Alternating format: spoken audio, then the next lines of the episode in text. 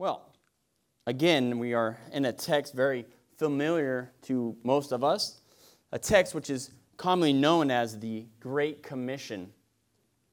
And this is a text and subject that has been somewhat on my heart for the last few months. And uh, more so lately with our social climate and all that's going on in, in our world. And this this text is, is very important. It, it, it's somewhat the pinnacle of both the Old Testament and the New. It is where all the Old Testament and the gospel accounts lead up to, you and the springboard which launches the rest of the New Testament. Kevin DeYoung says of it the Great Commission, whether at the close or at the outset of the narrative, are more than random parting words from Jesus. They actually shape the whole story either as the climax to which everything points or as a fountain from which everything flows. End quote. These are Jesus' final words recorded in Matthew's gospel account. And like one on their deathbed, final words carry with them some weight. They reveal what's important and valuable to that individual. These final recorded words of our Lord here are no different.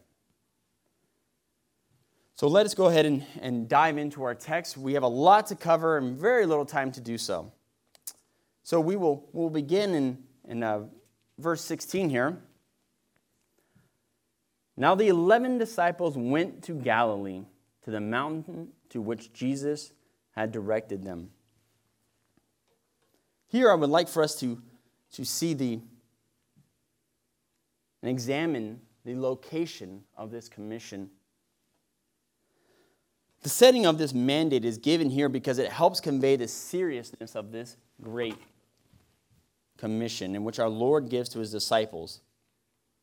It is not just some random detail that is often overlooked, but gives us some good insight as to the importance of the rest of the text. The disciples went to Galilee as they were instructed by the Lord Jesus.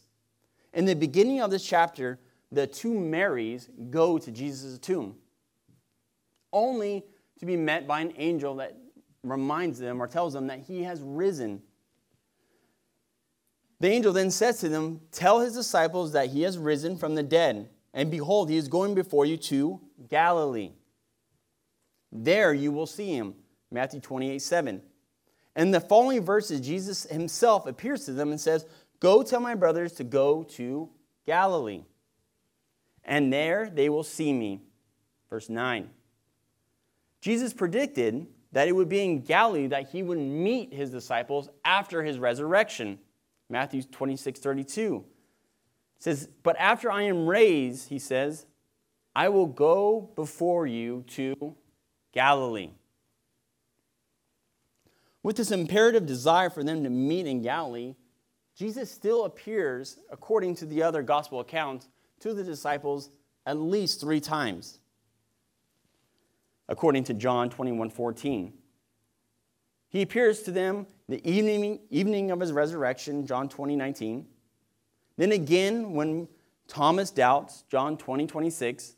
And the third time, where they were fishing at the Sea of Galilee, most likely on their way to meet with him, John 21 4. So, despite seeing them prior to our text here, Jesus still waits until the point of this mountaintop in Galilee to give them this commission. Now, Galilee is no doubt a, uh, a significant area when it comes to the life and ministry of our Lord. For it is in Galilee where a substantial amount of Jesus' life and ministry took place. His home base was, was right there near the Sea of Galilee in a, in a fishing town called Capernaum. Matthew 4 12 through 16 gives us specific details in this. It is where the majority of the disciples were from, Acts 1 11, and where they were called by the Lord, Matthew 4 18. Galilee was in the northern part of Israel, and the landscape of this place was very mountainous. Now, there's no denying that mountains have a significant place in the Word of God, from Mount Sinai to Jesus' Sermon on the Mount there's something about mountaintops we read in the, in the uh, Bible. And scriptures gives us a hint that the mountaintop in which Jesus gives the Sermon on the Mount on is likely in Galilee, according to Matthew 4:23. He was in that area during that time. It is also thought that it is a mountain in Galilee that the transfiguration took place, Matthew 17:22. Now we cannot be sure that the mountain in which Jesus gives this great commission is one and the same of all these other texts. But there is no denying that there is significance of these two locations, though it would be the final time that Jesus sees them, or would not be the final time Jesus sees them. Um, it, it is needless to say that this wasn't just some random spot that our Lord picked out or a location that had no significance. On the contrary, it was a location that bared great significance. In the past, the disciples would have known of a mountaintop in Galilee where significant things took place. So when Jesus directs the disciples, even having seen them three times prior to this, that they are to go to a mountaintop on Galilee, they knew that something important was about to take place. As I noted before, it was in Galilee that the majority of the disciples were called to follow him. But it was, in, it was on a mountaintop, most likely in Galilee, that they were appointed to be apostles. And he went up on the mountain and called to him those whom he desired. And he appointed twelve, whom he also named apostles, so that they may go be with him and might send, him, send them out to preach. Mark 3 13 through 14. So it was on a mountaintop in Galilee that our Lord gave to them their first commission. And it would seem fitting that it would be on, uh, that it would, it would be seem fitting that it is on this same mountaintop that Jesus commissions them in the same like fashion. It was on a mountaintop in Galilee that Jesus made them disciples, and would be in the same setting in which he charged them to go make disciples. It was on a mountaintop that he took on these Galilean fishermen, and it is in likewise the same fashion that he is sending them out to be fishers of men. Next, we look at verse 17, it says, And when they saw him, they worshiped him, but some doubted. Now, scholars think that there was two groups present here. There was the 11 disciples, which the text clearly shows us. And some think that it was, there was also a larger group of Jesus' followers. And they believe that this group might be the 500 eyewitnesses that Paul speaks of in 1 Corinthians 15 6. Speaking of the resurrected Christ, he says, Then he appeared to more than 500 brothers at one time. Now, with our text landing somewhere between 25 and 30 days after our Lord's resurrection, and the trek for the disciples from Jerusalem to Galilee would have been approximately about a week long, it is it is safe to speculate that the word had gotten out, that Jesus had indeed resurrected. And the other followers might have been keeping close eye on the disciples. The rumor was spreading at this time that they had stolen his body. But there was rumors again that no, he had indeed resurrected. So the, there was most likely a big group of followers who, who wanted to know. And, and there was also followers other than the disciples to whom Jesus appeared to. Think of uh, the road to Emmaus in, in Luke 24, 13 through 35. They have, would have wanted to know if the rumors were true. Such a momentous event, their eyes would have been glued on the disciples if these rumors were floating around, which I'm sure they were. But the emphasis of which Matthew is focusing on is not the 500, it is the 11. And though commentators seem to be split on this, I believe that is the 11 that Matthew is referring to when uh, that he's emphasizing in these verses. So we see here, what does it say? That when they see Jesus, they worship him. Now, this is not the first time the resurrected Christ has, had been worshiped in previous uh, verses. In Matthew 28 9, he is worshiped by the by Mary's, by the Marys. in Luke 24 52, he's also worshiped. We know that only God alone is to receive worship according to none other than Jesus himself. Um, if you remember the temptations of Jesus in the wilderness, when Satan comes to him and says, I will give you all the kingdoms of the world if you will but bow down and worship me. Jesus responds, You shall worship the Lord your God and serve him only. Matthew 4 9 through 10. These instances where Jesus accepts worship are direct claims to his deity. So the disciples come in reverence and worship of Jesus. But Matthew makes an interesting point there. Though they may be worshiping, what does it say? But some doubted. Now, again, going back to what some commentators believe, that the ones that doubted were the 500 eyewitnesses that were there. Maybe they didn't get a, a good glimpse of, of Jesus. He was far off. They couldn't tell if that was really him. But again, Matthew's focus here of this text is on the 11. It seems somewhat odd to us that the 11, after having appeared to them at least three times prior to this, that these disciples would still doubt. But when we read the gospel accounts, we really shouldn't be surprised at this. The disciples had a somewhat um, history of doubt, to say the least. It would seem that, that they were riddled with times of displaying great faith only to backslide into times of great doubt. You think of Peter when he's he's in the boat and, and Jesus is walking on water and, and they're scared. He says, Do not be afraid, for it is I. And he says, If it's you, Lord, let me come out to you. Call me, command me to come out to you. And he does, and he's walking on water with Jesus. And then he looks around at his surroundings. He begins to sing. He's like, Help me! And Jesus grabs him. What does he say? He says, Oh, you of little faith, why do you doubt? Matthew 14 31. This word that Jesus used here, why do you doubt to Peter? is the exact same word in the Greek that Matthew displays here in, in our text. It means to waver, or it can, has a connotation of being a perplexed or have, be at a loss. These men were lacking in faith all throughout Jesus' ministry as well, and even, and even display it after his resurrection. They did not believe the eyewitnesses' account, Mark 16 11, Mark 16, 13, Luke 24, 11. They, they display disbelief in the midst of his resurrected presence, Luke 24, 38 and Luke 24, 41. And we're all familiar with old doubting Thomas, John 20, 25.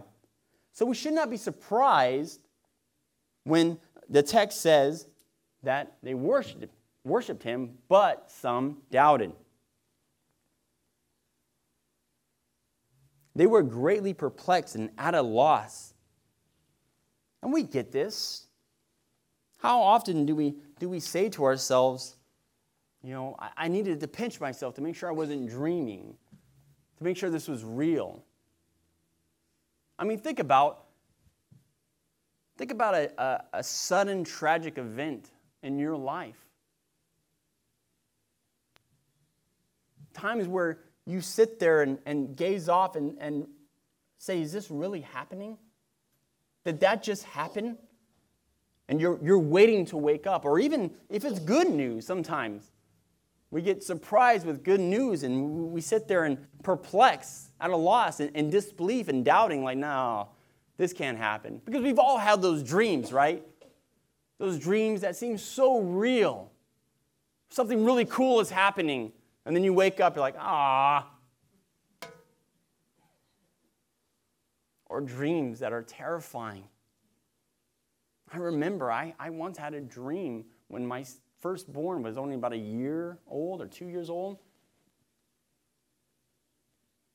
where all of a sudden I, I heard a, a, a gunshot. And I looked over and he was hit. And I held him as he as he died. This was a very vivid dream I had. I woke up in tears. I mean, my face was covered in, in tears. And I looked around and I realized it was, I knew it, was a dream that I had, and, but I still had to go to his room. I still had to make sure he was okay. And even though he was there and he was okay, he was breathing, he was fine, it was just a dream, I still had to sit there and, and just take in my surroundings and remind myself that it was just a dream. I was doubting even the reality in which I was in because how vivid that dream was. This is most likely what the disciples are displaying.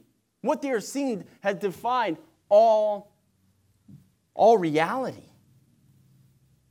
They're worshiping him, but are perplexed. Is this real? Am I dreaming? Is, is this really our Lord? How can this be? And it is here that we see the great display of the mercy and patience of our Lord. He does not meet them with harsh rebuke, nor does he turn them away and say, Still with your doubt? Despite their doubts, Jesus draws to them, calls to them, speaks with them. What grace of Christ! Who does not call to himself only those who have the strongest faith. For if that were the case, none would be called. For it is he that establishes our faith, Ephesians 2 8. And not only that, but sustains that faith and causes it to be strengthened. And though, and though these disciples doubt and display weak faith, they will not stay that way. Our Lord will establish a faith in them that will cause them to turn the world upside down for His kingdom. He will establish in these weak, wavering, doubting men a faith that will endure to the end, a faith that will endure through persecution and death of martyrdom. Believer, it is okay to face times of doubt but it is not okay to stay in the state of doubt. For the one that doubts is like a wave of the sea that is driven and tossed by the wind. James 1 6. Praise God that Christ is faithful even in the midst of our unfaithfulness and doubt. This is how God strengthens our faith in Him by making us more aware of His faithfulness to us how true this is when we reflect on the person we were a year ago, five years ago, 10 years ago, 20 years ago. To see the faithful, sovereign hand of our Lord on our life. To look back and, and, and see his faithfulness throughout, even in the times where we weren't even believers. This is why Paul, when he writes his epistles, always starts with what Christ has done, the faithfulness of God and through the gospel, and says, Because of this, now you are able to go then and act accordingly.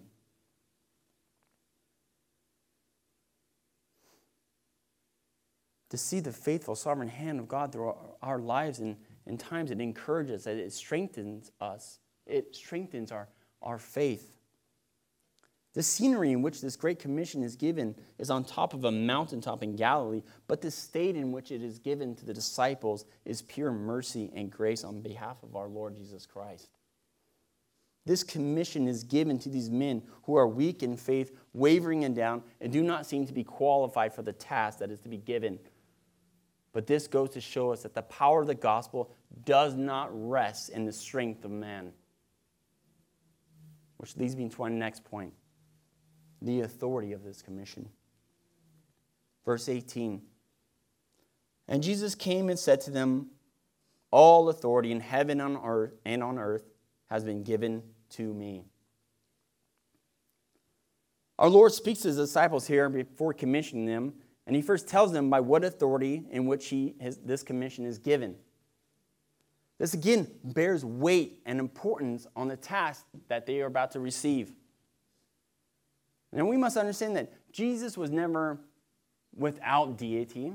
Jesus was never without authority. We, we see that he had uh, authority to forgive sins Matthew 9 6, authority over nature, Matthew 8 26, authority over demons, Matthew 12, 22, over sickness and disease, Matthew 9, 35. But he did, however, in his humility, in his incarnation, was under the authority of, of his parents. He submitted himself to the authority of, of earthly rulers. And man, when he allowed himself to be arrested and stand trial before Pilate, and even to death, and death on a cross. This Greek word for authority, exousia, in the Greek, it, it cannot, uh, connotes a, a right to rule that arises out of a present condition or state. Because of Jesus' victory over sin, death, and hell, he is given all authority by the Father. Just as the author of Hebrews states, You made him for a little while lower than, lower than the angels. You have crowned him with the glory and honor, putting everything in subjection under his feet. Hebrews 2 6 through 8. Before commissioning his disciples, Jesus asserts his authority to do so. Again, these men are not to go in their own strength. They are not to go in their own power. They are not to go in their own authority, but that of the Lord's. They are not necessarily to go to do, but to go and proclaim that which has been done. As Kevin DeYoung states again, God does not send us out of his church to conquer. He sends us out in the name of the one who has already conquered. We go only because he reigns. End quote. Notice the scope of this authority there. What does it say? What is the scope of heaven and on earth? Jesus' authority is not limited by jurisdiction or geography. It is not limited to only the spiritual, but the physical as well. It is not restricted by any rulers, kings, presidents, governors, principalities. This commissional call is great because of the great importance and authority behind it. This commissional call bears the authority of the Lord.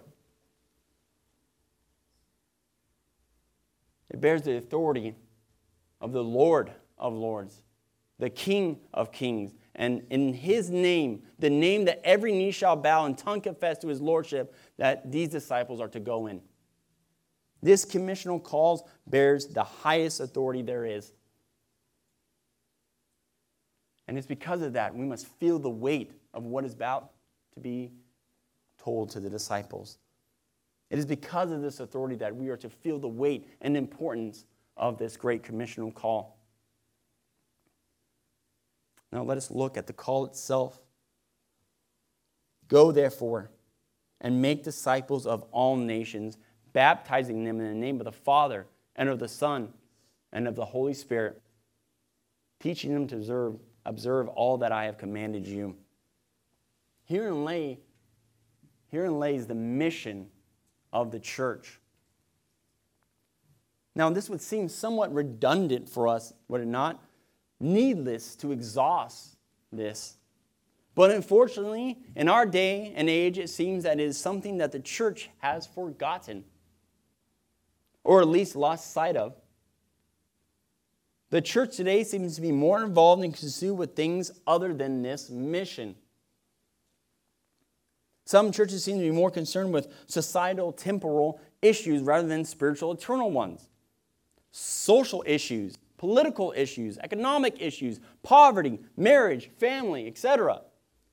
While these things may be important, they are not, however, the mission of the church.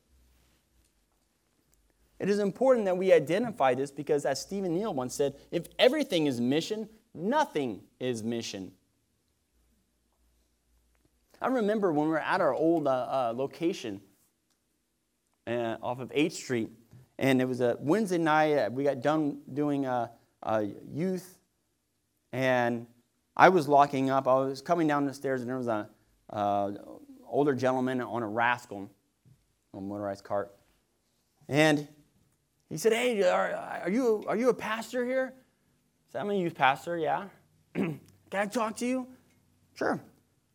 And started talking to him, and he laid out this ordeal that he was going through that he couldn't you know, he didn't pay, he couldn't pay his rent, and he was about to be kicked out of his apartment complex. And he's like, so if, you know, if you could give me like six to eight hundred dollars, man, it, it'd help, man. And I, I, I'm sorry, who, who are you again? And I, I, I told him, I said, listen, sir, I'm, I'm very sorry. Um, I don't have 600, 600 or $800 to give you. Um, he said, well, I mean, I don't know if you could go in there and I don't know if you could talk to somebody or talk to, talk to the rest of the, the church or whatever and, you know, maybe, you know, do something, you know? And I was like, uh, well, I'm the only one here. I'm the only person here. Um, but we really don't hand out money. That's not what we do. And he seemed to get upset and said, oh, well, you're the church. You're, that's, what you what you guys are here for. Come on. Well, this may surprise some of you, but it is not the mission of the church to feed the hungry. It is not the mission of the church to clothe the poor. It is not the mission of the church to fix your marriages. It is not the mission of the church to solve social justice issues, fix political issues, clean up the city. Now, these things may be addressed by the church, and I don't want to say they're not important, they're very important. And, and we, may, we may be involved in that as Christians. But it is very important that we understand that these are not the primary goal and mission of the church. The church may, out of love for people who are created in the image of God, clothe and feed people and, and help people out. And we may do good things that are important and needed at times. Make no mistake about that. They bring glory to God, but we must be careful not to elevate these things above or mistake them for the primary mission of the church, which is what? Look at our text. Go make disciples. This is the primary goal. This is the mission of the church and must take precedence above all else. Now, before we look at the how of this commission, let us first, look at the who. This commission is to be taken to whom? All nations. This is important to understand because, as most of you know, that the Jewish people thought that salvation belonged to the Jews alone or those who converted to Judaism. All Romans and Samaritans and all Gentiles are enemies of God who will all be destroyed. But we Jews, we're the chosen people. But Jesus here announces his universal authority, and thus his commission call is to go out universally to all nations or people groups. This will be, and they will be, his witnesses in Jerusalem and in Judea and Samaria to the ends of the world. And their location is significant too. As I said, that, that Galilee was on the northern part of Israel. And if they were on a tall enough mountain, they could look uh, south and see Judea and, and Jerusalem. They could see that area. And behind them would be the land of Gentiles. In fact, Galilee is called Galilee of the Gentiles. It was inhabited by Hellenistic Jews and, and Gentiles at this time. What an appropriate place for this commission to take place.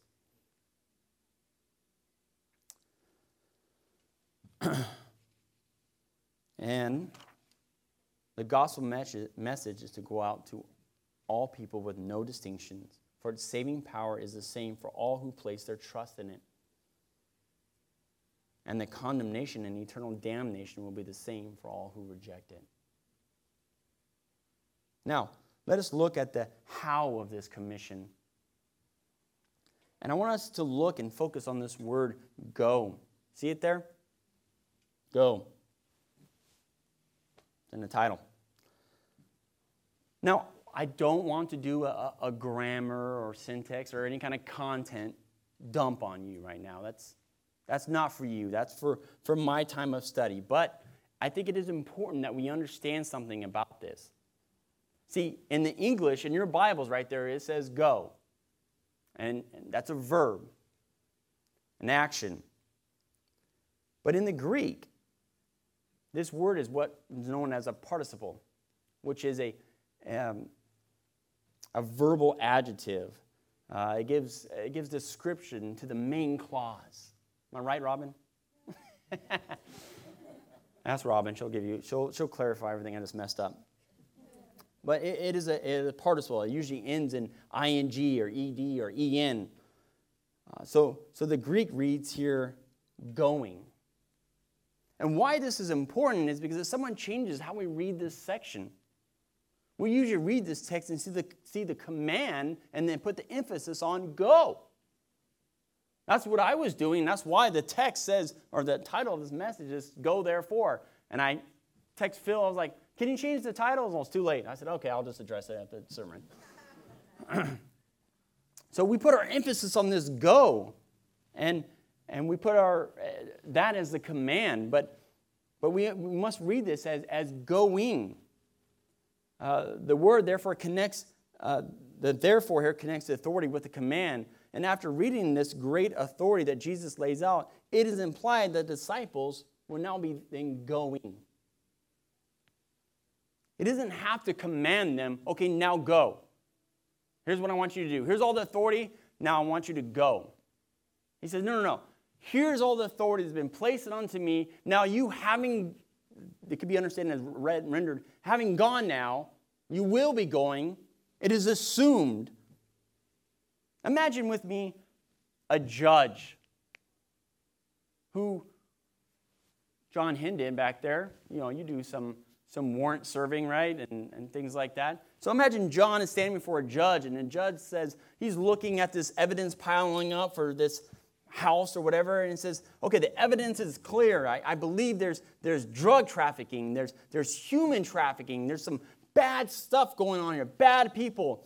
And you know what? As judge, I have the authority to invade their privacy. I have the authority to, to have you go in, bust down the doors, and make arrests if necessary. And he hands John a warrant. John wouldn't look at him and say, You want me to go? It's been implied by the authority that the judge has given him. In the same way, Jesus lays out this authority. And having heard this, it is assumed now that the disciples will be going. It is not a choice. They will be going. It is implied. Now, having gone, going,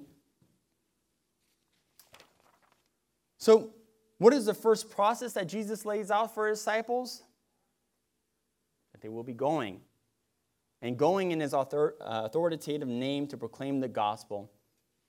And it should be obviously implied to every Christian that when they are saved, they are to be going.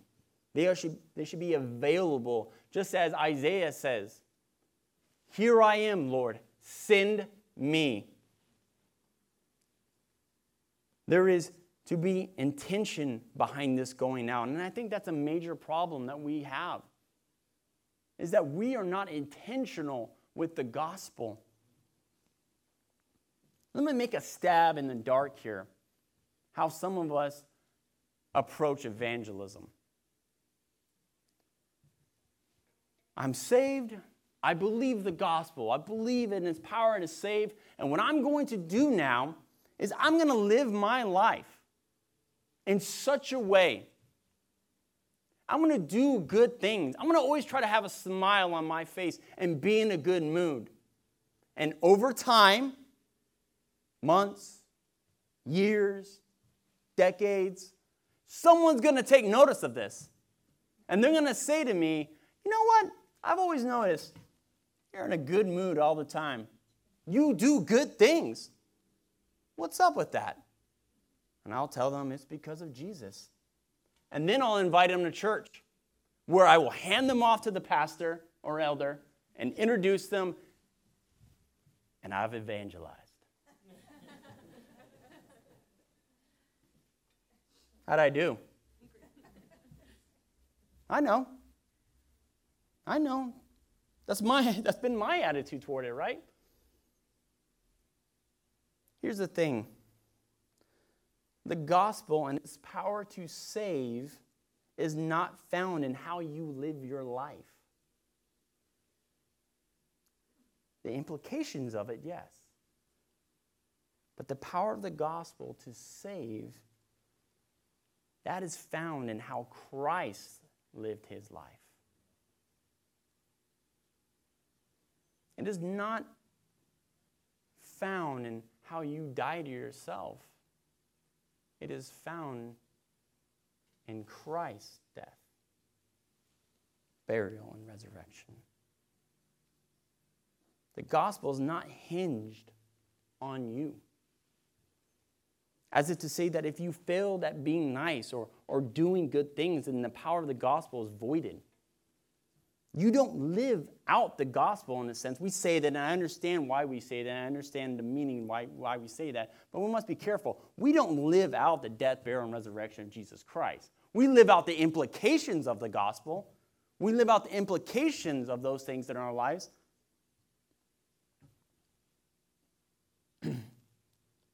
but you don't live them out. The message of the gospel is a message of Christ's accomplished reconciling work on the behalf of sinful men. This is the message that is to be intentionally proclaimed. This is to be the message that we are to be going out with. Paul states in, Paul states in Romans 10 14 through 15, How then will they call on him in whom they have not believed? And how are they to believe in him who they have never heard? And how are they to hear without someone preaching? Now, let me be clear your life, as we saw last week with Bruce's message, your life better reflect the implications of the gospel that you are proclaiming. Your life in good works will be a testament to the new creation that you are because of the gospel saving power in your life. Next, we see in this the, of, the next step we see of making disciples involves what? Baptism. Baptism is a visual outward symbol displaying that which has taken place spiritually inward. Baptism implies repentance of sin, trust in the gospel to save, a dying to oneself, and being raised up as a new creation in Christ. 2 Corinthians 5.17. It is a public testimony in the believer's life.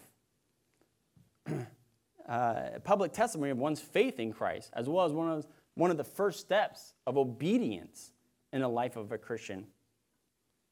And here we see that all the members of the Trinity are represented. Notice the language and the name, that's singular, and the name. But three names are given. One salvation work is the work of the triune God. God the Father wrought or, or planned out our salvation. Ephesians 1 3, 3, 3 through 6. God the Son brought our salvation or bought it with the uh, shedding of his blood. And God, by the Holy Spirit, brought it to us through the faith and seals us in. Ephesians 1 13 through 14. In this, we are being identified as being made one with him, as was Jesus' prayer in John 17 21. And the Westminster Shorter Catechism states that baptism, quote, signifies our ingrafting into Christ and partaking of the benefits of the covenant of grace. Baptism is the ingrafting also to you uh, into the family of God, into God's adoptive family, which is why being brought into a church is often linked to it. Turn with me, Will, to the book of Acts.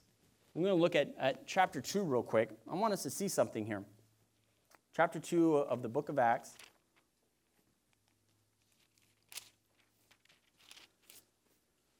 We see in, in chapter 2, after Peter gives his, his incredible sermon, these, these people are pierced to the heart. They repent of their sins. And it says there, look what it says.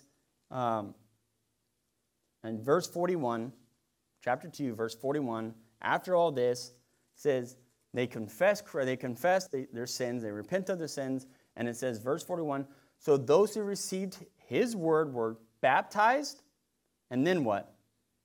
Added that day about 3,000. Added to what?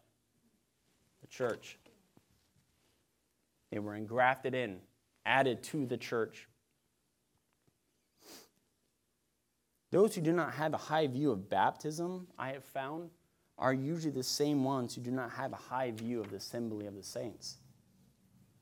Those who put off baptism and disobedience are usually the same to put off attending church in a likewise fashion. How important these things are and crucial in the life of a believer. Now we come to the third and, and final how of this commission. A disciple is one who is a learner.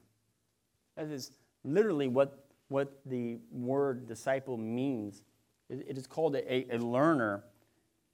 And Jesus says here, after baptizing them in the name of the Father and Son and Holy Spirit, in order to teach them to observe all I've commanded.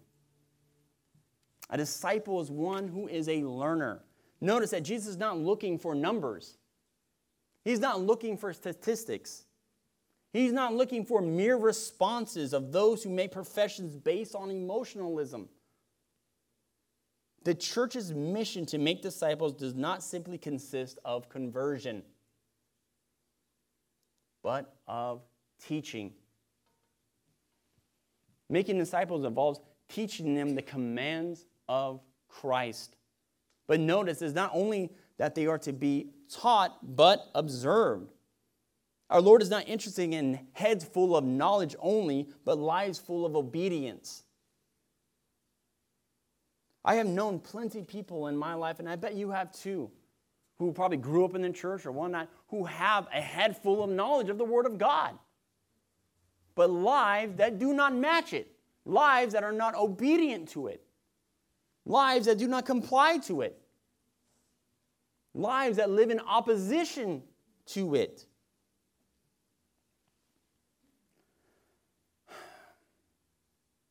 Disciples of Christ are not only to be hearers of the word, but doers as well. James 1:22. The apostle Paul said to the believers in Rome, "You who were once slaves of sin have become obedient to what? From the heart to the standard of teaching to which you were committed." Romans 6:17. This shows us that disciple making it is a process. It is not a, a shotgun blast. It is not a weekend long or week long event. And it is not a production. This is one issue I take with some of these plays and, and events and scenario things that, that churches do. I've gone through them for material. And Exhibit A. Um, I've gone to some of these things, and, and you know, you, you walk through and you see scenarios that scare you, and then you're taught, you're, you're told that you know you, you see a, a scenario of hell being played out, and then you see a somewhat presentation of the gospel, and then they say, "Would you like to believe?" And you're like, "Well, I don't want to go to hell.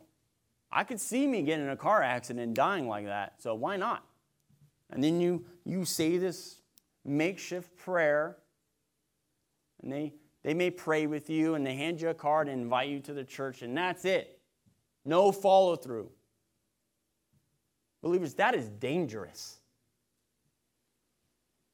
I don't know if it was Paul Washer, but I, I forget who it was who said that, that the sinner's prayer has sent more people to hell than anything. This is dangerous and frankly irresponsible. That person goes on believing that they are saved, only to hear, Depart from me, for I never knew you. True disciples of Christ are those that hear and do. They observe, they, they comply, they obey the word. Verse 20b, our Lord says, And behold, I am with you always to the end of the age. Finally, we have the promise of comfort for this great commission. Up until this point, these men have been overwhelmed by the gravity of this task, like any of us would. This task of taking this great message to the ends of the earth lay with these men. Jesus says, I'm leaving now, and you are to be going in my authority. Huh? These men who just three weeks prior, when Jesus was arrested, ran and hid themselves out of fear. These men who lacked faith, these men who, even now at this point, probably are struggling with doubt. How could men like this be used for such a great task? A task such as this is impossible.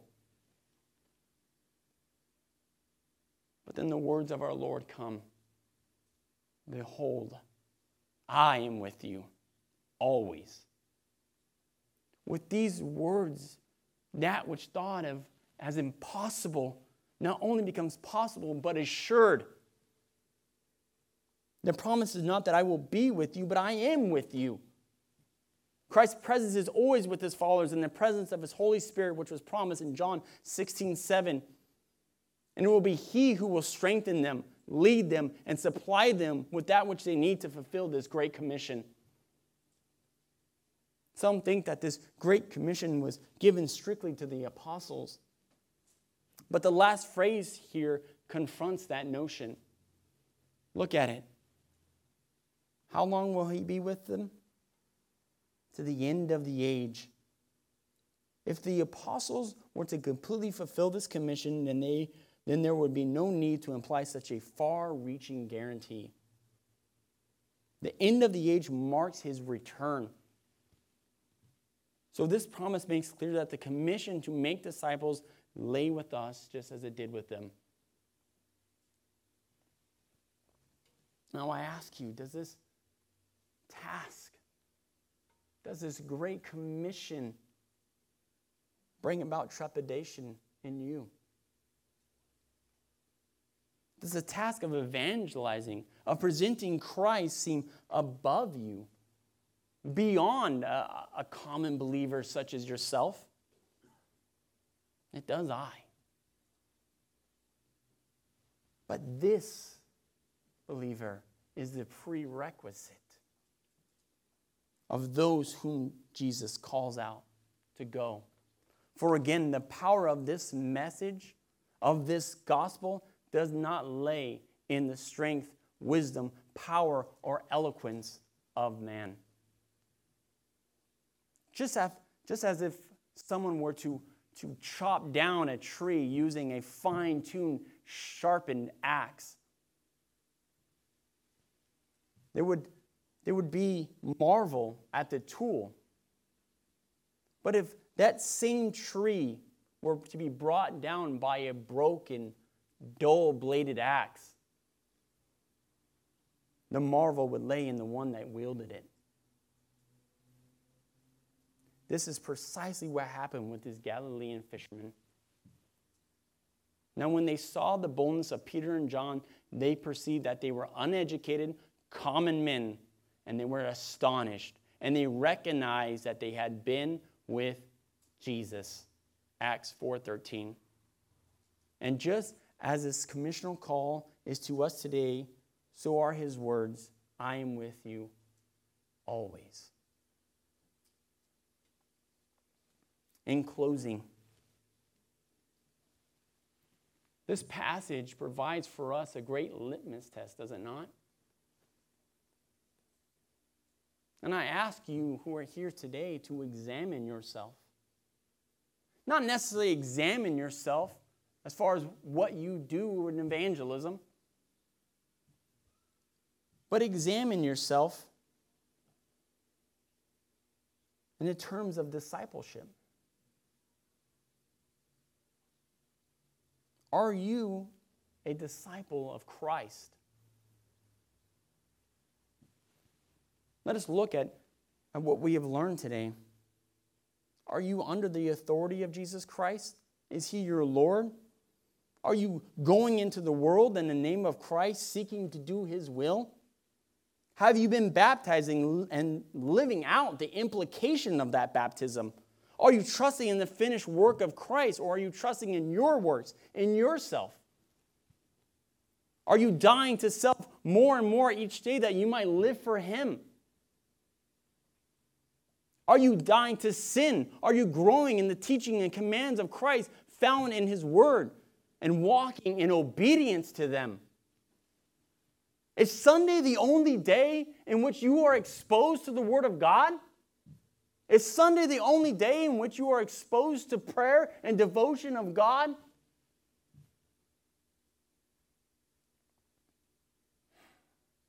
If that is true of you, then I seriously doubt that you are walking in obedience to Him.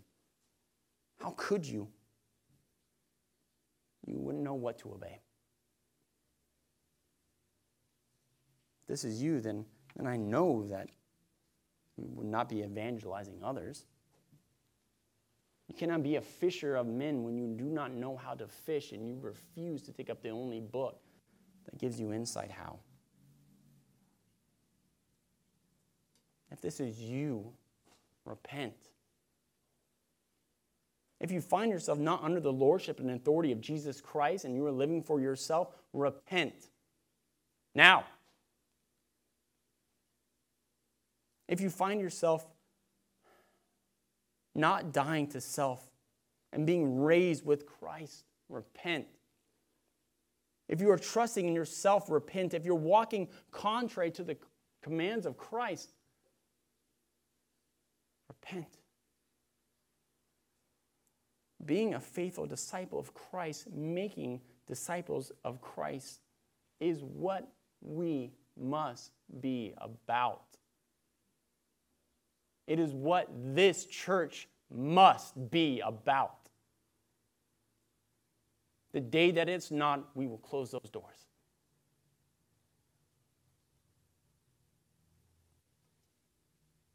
And lastly, I would like to just comment of the urgency.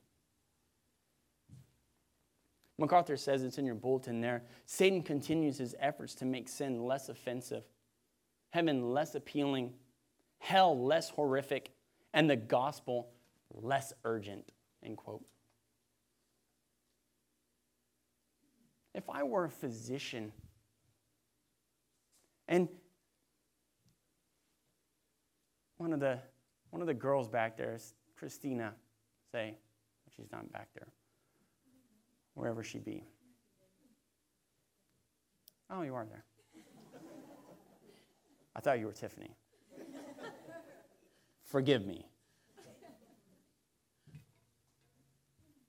Suppose me as a physician who knows the family and, and, and, I, and I, I spot a cancerous growth in her. And I say, ah, I know the history of this family and dealing with cancer. I know what they've been going through these last few months and years. This is only going to upset them. I'm not going to say anything. I'm going to hope that maybe they'll come to me and ask me about what I found. But I don't want to upset them. Even though there's a procedure that we could do, we could cut this out now. I know it's to it's to hurt. It's to hurt. And it's to bring about pain and it's to upset them. The last thing they need is more bad news. I'll be silent. What would you think of me as a physician?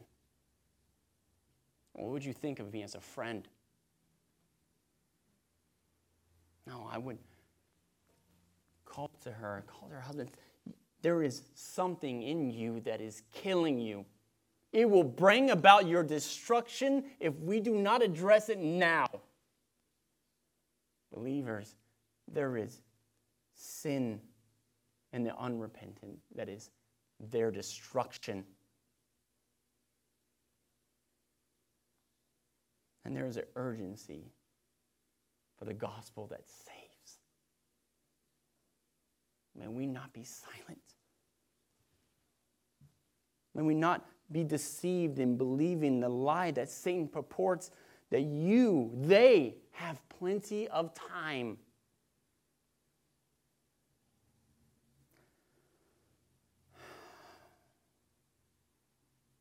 This commission says, go and make, not wait and hope. And we have the attitude of Charles Spurgeon, who said, If sinners will be damned, at least let them leap to hell over our bodies. And if they will perish, let them perish with their arms about their knees, imploring them to stay. If hell must be filled, at least let it be filled with the teeth of our exertions, and let no one go there unwarned or unprayed for.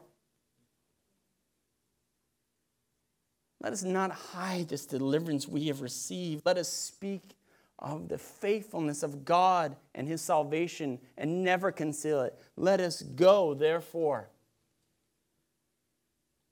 make disciples, for he is worthy.